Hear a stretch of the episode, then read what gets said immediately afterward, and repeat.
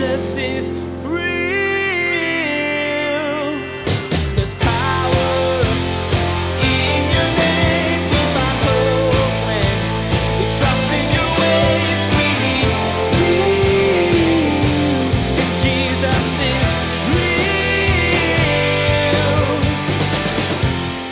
Show up for your marriage, show up for your kids, show up for your job, show up for the work of the Lord. And yeah, you're going to have a limp, but God likes his kids with a limp. He likes us that way. Because when we're outside of what we can do, then he can do all that he wants to do. That's why I love, I love the body of Christ. I love the biblical testimony. I love the fact that God chooses the has-beens, burnouts. It's so awesome. Trash art. It's a real thing. Artists use trash to make beautiful and interesting works. Well, God is kind of like a trash artist, but he uses broken and hurting people to do amazing things. As Pastor Daniel shares today, God wants you to join him in what he's doing, even though you're limping and maybe broken. In fact, your inability to do it on your own opens the door for God to be big in your life. His power and love will shine brightly as you continue to press on. Now, here's Pastor Daniel in the book of Leviticus, chapter 10, as he continues his message, Special Fire.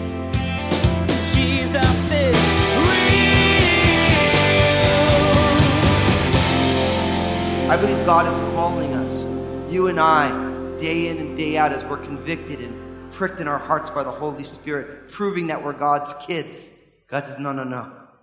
No, no, that's not, that's not who you are. That's not who I am. He's amending our ways. If you're here today and you've been convicted by the Holy Spirit today, that's proof you're God's child. You know why? Because just as a parent disciplines their kids, God disciplines us because he loves us. When I tell Obadiah he's not allowed to swing a hammer at his sister, which I caught him almost trying to do the other day, he thought it'd be funny. He had a hammer. He's like, yeah, you know, it's his boy, you know, to swing that thing. Oh, buddy. When I do that because he's my child and I love him.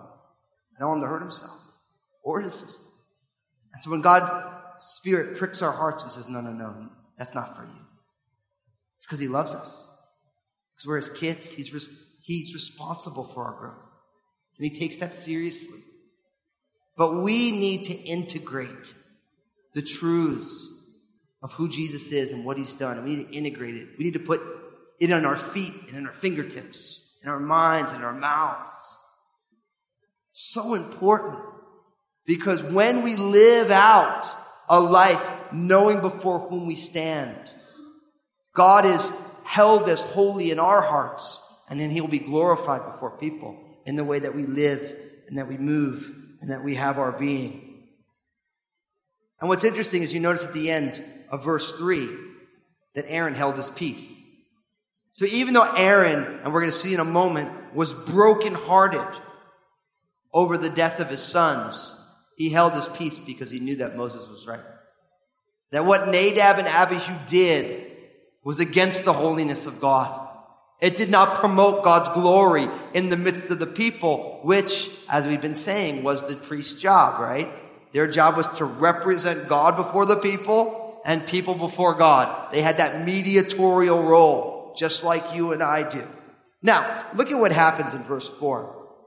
Then Moses called Mishael and Elazaphan, the sons of Uzziel, the uncle of Aaron, and said to them, Come near, carry your brethren from before the sanctuary out of the camp. So they went near and carried them by their tunics out of the camp as Moses had said. So now Moses called upon two first cousins of Aaron to come and dispose of the bodies of Nadab and Abihu. Now, why did he do that? Because, as we're going to see next chapter and going forward, that when a priest touched a dead body, they were considered ceremonially unclean. And they were not able to officiate the sacrifices. And so instead of having Nadab and Abihu's brothers, Aaron's other sons, touch these bodies and be ceremonially unclean, or having Aaron do it, They invite other people to get involved in the work to dispose of these bodies so that the temple or the, excuse me, the tabernacle sacrifices could continue. So you could suppose that these were the next of kin. And this is the only time we ever meet these guys. But they were called upon for an important reason. And I think what's beautiful as I thought about these two men, you know, it reminded me of someone like Simon the Cyrene, who all we know about him was that he carried Jesus' cross for a little ways. And what it reminds me is that each one of us is important in God's kingdom. That Moses was Moses and Aaron was Aaron, but Mishael and Elzaphan, they were Mishael and Elzaphan. They had work to do. And it's important for us sometimes I think we get so focused on like Aaron and Moses. I was just talking to someone like, man, you know, like, so as a pastor here, man, that must be amazing. It's like, well, no, I'm just doing what God's called me to do. You got to do what God's called you to do. It doesn't matter what your title is. It doesn't matter how much screen time you get. We all have to just do what God's asked us to do. To, to just roll up our sleeves and do what's in front of us. God called Moses to do what he was doing, called Aaron. And God called upon Mishael and Elazaphan to do a certain work. So, brother, sister, whatever God's called you to do, just do it. And do it as unto the Lord. With no pretense, with no fanfare, just do what God's asking you to do. Just like these men. And they did it. They totally did it. It says, verse 5 So they went near and carried them by their tunics out of the camp, as Moses had said. Now in verse 6 Then Moses said to Aaron and to Eleazar and Ithamar, his sons, Do not uncover your heads, nor tear your clothes, lest you die, and wrath come upon all the people. But let your brethren, the whole house of Israel, bewail the burning which the Lord has kindled. Verse 7 You shall not go out from the door of the tabernacle of meeting, lest you die, for the anointing oil of the Lord is upon you. And they did according to the word of Moses. Now, so now in verse 6, Moses instructs Aaron and Aaron's two surviving sons, Eleazar and Ithamar, not to mourn the sudden death of their son and brother. So covering your head and tearing your clothes, all of those were, were signs of, of mourning and grief. So, I mean, imagine this if you're Aaron. You just lost two sons instantaneously at a moment of great triumph for your family. And Moses says, listen, can't mourn. Let the people mourn. You guys can't. Notice he says, you can't even leave the tabernacle courts. You're anointed for ministry. You're anointed for ministry. So he says, you need to stay right here lest you die. Don't go out. The anointing oil of the Lord is upon you. Now, I, th- I spent a lot of time with this. And I, I mean, I, when I prepare to teach, I read a lot. I read a lot of commentaries and history, and I'm always learning. But I spent a lot of time thinking to myself, man, this must have been really hard for Aaron and Eleazar and Ithamar. I mean, these are little brothers. They just watched their big brothers die. Aaron just watched his eldest sons die. Why would God say, you can't mourn, but the people can? I think one of the reasons God did that is because God knew that Aaron, Eleazar, and Ithamar had a very unique calling. And there wasn't any time for mourning because they had a ministry that needed to be done. And the way I want to apply this for us, I, I want to be gracious because I realize, like, if you've suffered grief or loss, that's hard. But you know what? Sometimes you just got to show up all broken. Sometimes when you just show up, God can use you even if you're all mangled when you get there. And I think if you look in your Bibles from cover to cover, you find people who just keep showing up. I mean, think about Peter. Peter had these amazing experiences with Jesus at Jesus' moment of need. Peter's all out of sorts. He pulls out his knife. He cuts off the high priest's servant Malchus's ear. Jesus has to heal the wound that Peter inflicts, and then Peter flees. He denies Jesus. And then Jesus restores him and cooks him breakfast. You know, it's like, but Peter keeps showing up.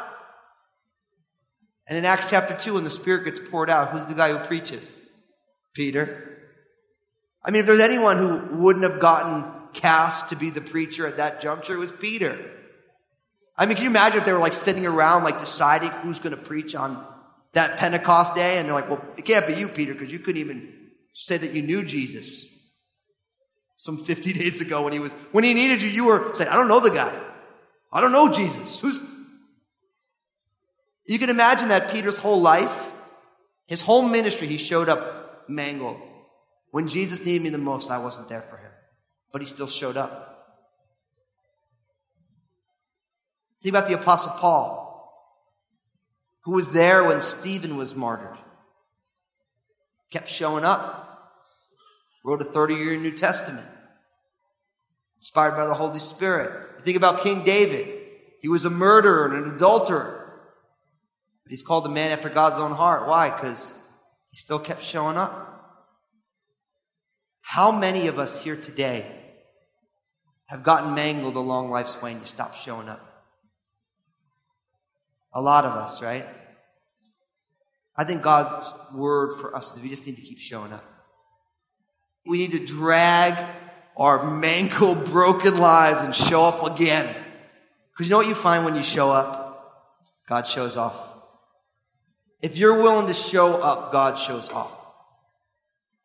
And you can imagine what's going to go on for Aaron and Eleazar and Ithamar I mean, they just lost their son and their older brothers. That's not in any way an easy thing, but they're going to show up and God's going to use them still. You know why I think God wants us to show up when we're mangled? Because it says in 2 Corinthians that his strength is made perfect in our weakness. Do you realize that our weak parts is God's opportunity to show his strength? We are scared of our weaknesses, but God's like, that's my sweet spot. Because where you're weak, I can be strong. Where you don't have it together, I can do what only I can do. What Satan wants to do is he wants to get us to stop showing up. He wants to say, no, no. And you're saying, I can't do it. I'm here to tell you that as a, in my experience in ministry, when I just am willing to show up when I don't want to show up, that's when the magic happens. And I'll be honest, there's days I'm like, I'm just, I'm not going. I can't do it. I'm going to call in mangled. You know, it's like just as a human being, you're saying, I just can't do it. I, am just not, I can't. But when you show up, God does something amazing. So, brother, sister, I don't know what's going on today, but this was so strongly on my heart. And just show up. And, and if you're here tonight or you're watching it and you haven't been showing up because you got hurt, just say, Lord, I'm sorry, I'm going to start showing up again. Show up for your marriage. Show up for your kids. Show up for your job. Show up for the work of the Lord. And yeah, you're going to have a limp, but God likes his kids with a limp. He likes us that way. Because when we're outside of what we can do, then he can do all that he wants to do. And that's why I love, I love the body of Christ. I love the biblical testimony. I love the fact that God chooses the has-beens, the burnouts. It's so awesome. It's like when Jesus came to pick up disciples, he didn't go to the best rabbinical schools and say, who's your smartest guy? We need him. They're like, no, they got Levi, the tax collector. They got Simon the zealot. They got two sets of brothers. You imagine they probably wrestled a lot walking with Jesus. Brothers, you know, fishermen. Guys with calluses on their hands, not guys with manicures and degrees. All through the Bible. I mean, Moses was a murderer. I'm not saying that you should go do bad so God can use you, but God likes using the motley bunch. Why? That no flesh would glory in his presence. Why? To take the foolish things of the world and confound the wise. That's why God does it. So, brother, sister, just no matter how mangled you are, and some of us have more mangling to us than others, just show up. Say, Lord, I'm going to show up. Now, look at what happens in verse 8.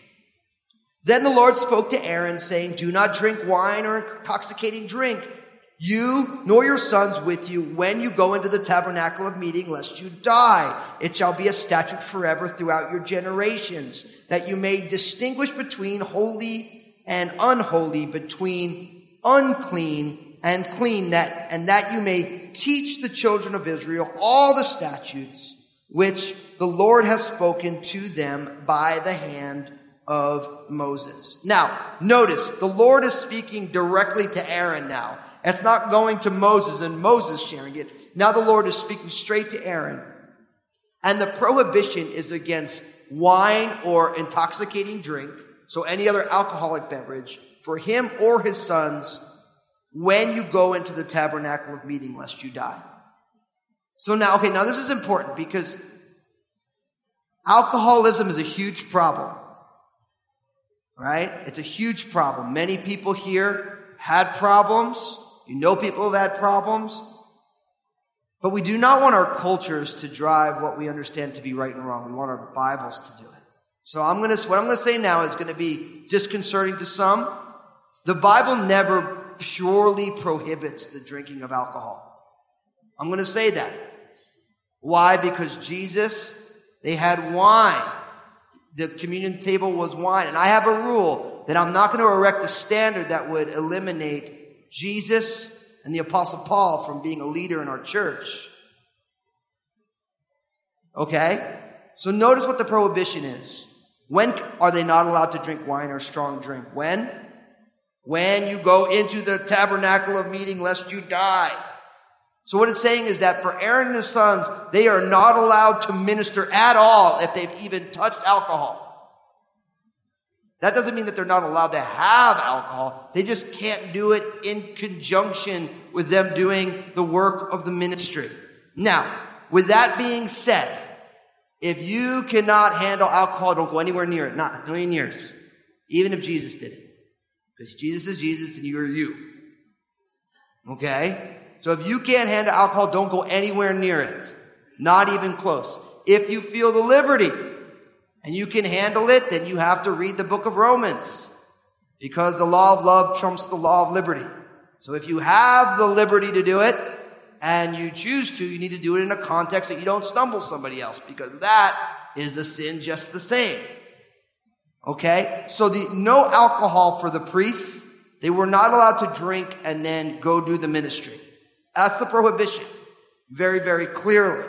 Now, notice that this is a statute, it says, forever throughout your generations. Notice why. Verse 10, and this is important. That you may distinguish between holy and unholy, between unclean and clean, and that you may teach the children of Israel all the statutes which the Lord has spoken to them by the hand of Moses. Now, what's important, there's two distinctions that need to be made between what is sacred and what is common, between what is pure and what is un- impure. And the priest's job were to teach the children of Israel these distinctions. Now you have to realize that God makes distinctions. We live in a culture that doesn't like distinctions. And it's, it's a little bit illogical. Actually, it's a lot illogical, but our culture kind of values this. Where it's like everything's a gray area. Well, the reality is everything isn't a gray area. You read the creation account, God made very specific distinctions. This is light, this is darkness, this is day, this is night. This is land, and this is ocean, this is male, and this is female. So God in creation makes enormous amounts of distinctions. So God is not opposed to distinctions, even though 21st century post enlightenment America is. Now, just as we said, we do not want our culture to drive what we understand, but the Bible, just because our culture doesn't like distinctions, doesn't mean we should buy into that.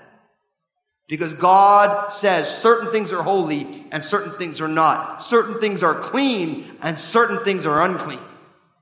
And we have to be okay with the fact that even though maybe your friends or your teachers or your bosses don't think that there's distinctions, there are. And God is very clear about what is acceptable and what is not. And it was very important for God's priests to make sure that they understood what was holy and what was unholy, what was clean and what was unclean. Why? That they may be able to teach people. So again, it boils down to the witness, the witness of what was going on. He wanted his priests to be good witnesses because their job was to be able to make these distinctions for people. And just like the priests, so true for us. We need to be able to help people understand what is holy and what is unholy, what is pure and what is impure. It's very, very important. Now, look at what happens as this chapter kind of winds to a close. It says in verse 12, then, and Moses spoke to Aaron and to Eleazar and Ithamar, his sons, who were left, take the grain offering that remains of the offerings made by fire to the Lord, and eat it without leaven beside the altar, for it is most holy. You shall eat it in a holy place, because it is your due, and your sons' due of the sacrifices made by fire to the Lord, for so I have been commanded. The breast of the wave offering and the thigh of the heave offering you shall eat in a clean place, you, your sons, and your daughters with you, for they are your due and your sons' due, which are given from the sacrifices of peace offerings of the children of Israel. The thigh of the heave offering, verse 15, and the breast of the wave offering, they shall bring with the offerings of fat made by fire, to offer as a wave offering before the Lord, and it shall be yours and your sons with you by a statute forever, as the Lord commanded. Verse 16. Then Moses made careful inquiry about the goat of the sin offering, and there it was burned up. And he was angry with Eleazar and Ithamar, the sons of Aaron, who were left, saying, Why have you not eaten the sin offering in a holy place, since it is most holy, and God has given it to you to bear the guilt of the congregation, to make atonement for them before the Lord? See, verse 18, its blood was not brought inside the holy place. Indeed, you should have eaten it in a holy place as I commanded. And Aaron said to Moses, Look, this day they have offered their sin offering and their burnt offerings before the Lord, and such things have befallen me. If I had eaten the sin offering today, would it have been accepted in the sight of the Lord? In verse 20, so when Moses heard that, he was content. Notice, now we're getting back to what had begun in chapter 9.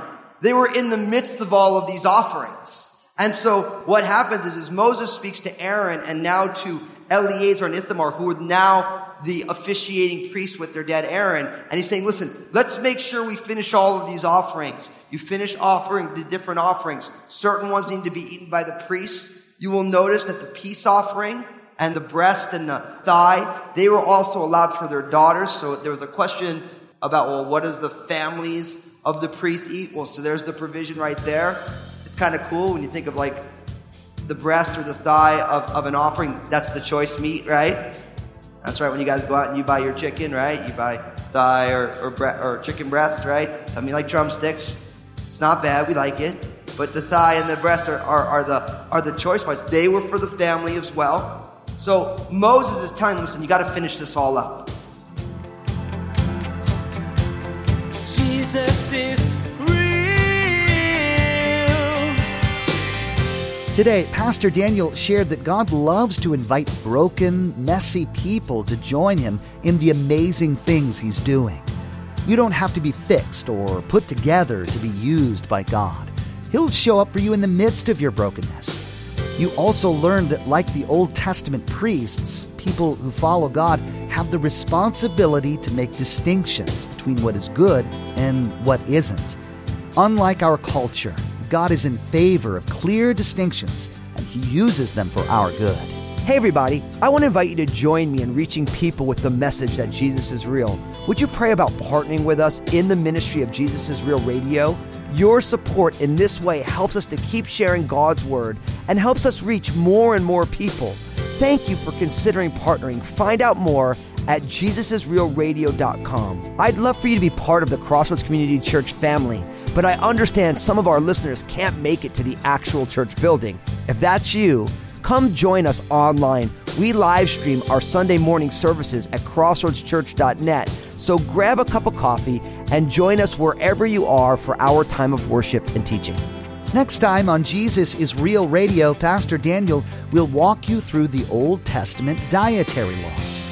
As you go through the list of what is okay for the Israelites to eat, you'll begin to see that these laws were given to protect them. In a time before hand sanitizers and antibiotics, God gave his people dietary boundaries to keep them from eating things that could potentially make them sick or spread disease. You've been listening to Jesus is Real Radio with Pastor Daniel Fusco of Crossroads Community Church. Pastor Daniel will continue teaching through his series called Cleansing. Until then, may God bless.